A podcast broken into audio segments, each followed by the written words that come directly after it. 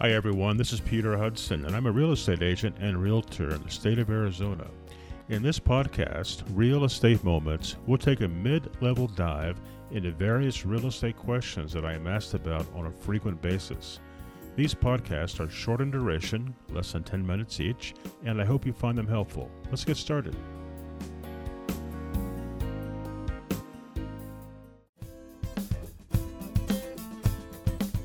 Hi, everybody. This is Peter Hudson, and I'm a real estate agent in Arizona. Today, we're going to be talking about the subject of Is a bigger house really within your budget? One of the things my clients talk to me about on a frequent basis is their desire to buy a larger home. They usually have reasons for wanting a larger home. Maybe they have new children on the way, or they are getting married and the new marriage brings additional people into the family unit and more space is needed. On the other hand, sometimes they just want to keep up with the Joneses, and I always advise against doing this. Of course, as a real estate agent, I would be more than happy to help a family buy a larger home and sell their smaller home. However, as I want to build clients for life and have them trust me enough to refer me to their friends and family members I always suggest that the family consider all of the things that are involved with having a larger home. With a larger home, it's not only a matter of just having a higher mortgage payment, but having a larger home brings higher costs on all levels of the home ownership. In addition to the higher mortgage, a family must take into consideration the higher utility costs, more home maintenance cost, insurance will be higher, and there will always be more taxes.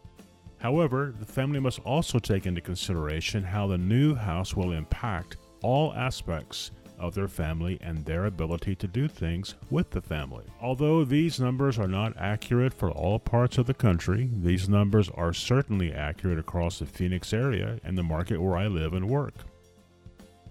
For example, let's say that a family has an 1800 square foot house and they want to move to a house that has 2300 square feet. In November of 2019, the median price per square foot of the houses across the Phoenix, Arizona market is $173 per square foot. If we use this number, an average 1800 square foot house will cost about $310,000. We'll use the same number, 173 per square foot for the 2300 square foot house. The 2300 square foot house will cost about 398,000. That's a difference of $88,000. At an interest rate of four and a quarter percent, this $88,000 will cost the family an additional $433 a month in principal and interest payments. The average annual energy cost for a home is about 125 per square foot.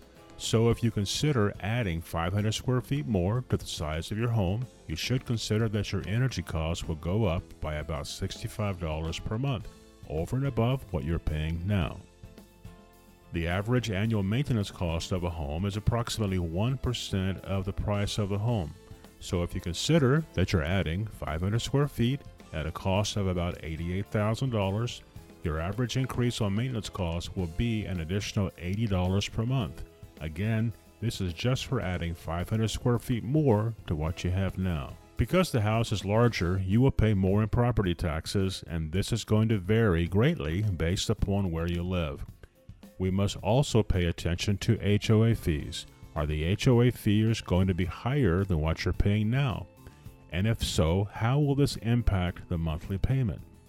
As you can see, it's not just a matter of the price of a home and the mortgage payment, but you must always consider all the associated costs with having the larger house. You must also consider how the higher monthly costs will impact your family's activities like vacations and extracurricular activities. I'm going to take a short 20 second break, and when we come back, I'm going to tell you a real estate horror story. We'll be right back. Hey everybody, this is Peter Hudson, and if you're thinking about buying or selling your home, I'd like to invite you over to my website so you can download my free home buyers or sellers guides. Each of these guides has about 20 pages of really good information on the home buying and selling process. The guides are free of charge, and you can download the guides right away. At the end of this podcast, go to my website at sellingthe480.com. That's sellingthe480.com, and you can download your free guides right away. You'll be glad you did.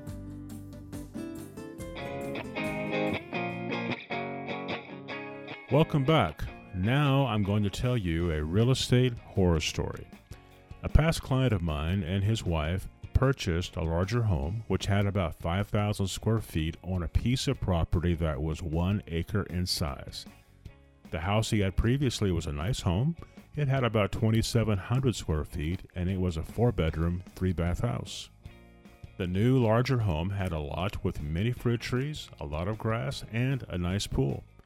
I'm not sure why my client and his wife wanted this larger home on a larger lot because the man traveled constantly for work, and because he traveled all the time, he had to hire a landscaping company to take care of the yard. Well, to be honest, I do know why he wanted a larger home, but I'll get into that in a few minutes. Although the new, larger house was nice, before they purchased the new home, they didn't stop to think about the cost to keep the grass green and the trees watered during the summer months. Here in Arizona, in the desert, water is expensive. As the next summer rolled around, he soon saw his water bill zoom to over $700 a month. The landscaping service cost the family $350 per month. When you factor in all the expenses of the water bill and the landscaping service, he was paying over $1,000 a month just in lawn maintenance and water.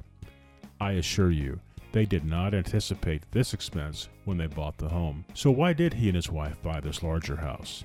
I suspect it was because he and his wife became too invested in appearances and keeping up with the Joneses, so to speak. In a few short months, the lawn looked like it was pure desert landscaping, meaning dead grass, because he could not afford to keep the grass green with the cost of the water, nor could he continue to pay the landscaping company. The pool pump broke, and the pool became unusable because he couldn't afford to fix the pool pump. Of course, with this larger house came very large utility bills. His electric bills more than doubled from his former home. Within 18 months, the house went into foreclosure. Buying a house you can easily afford can mean the difference between having extra money for your family's needs and being house poor and unable to afford much of anything. For me, personally, I enjoy traveling a lot, and with this in mind, I live in an average size home, which is perfect for me.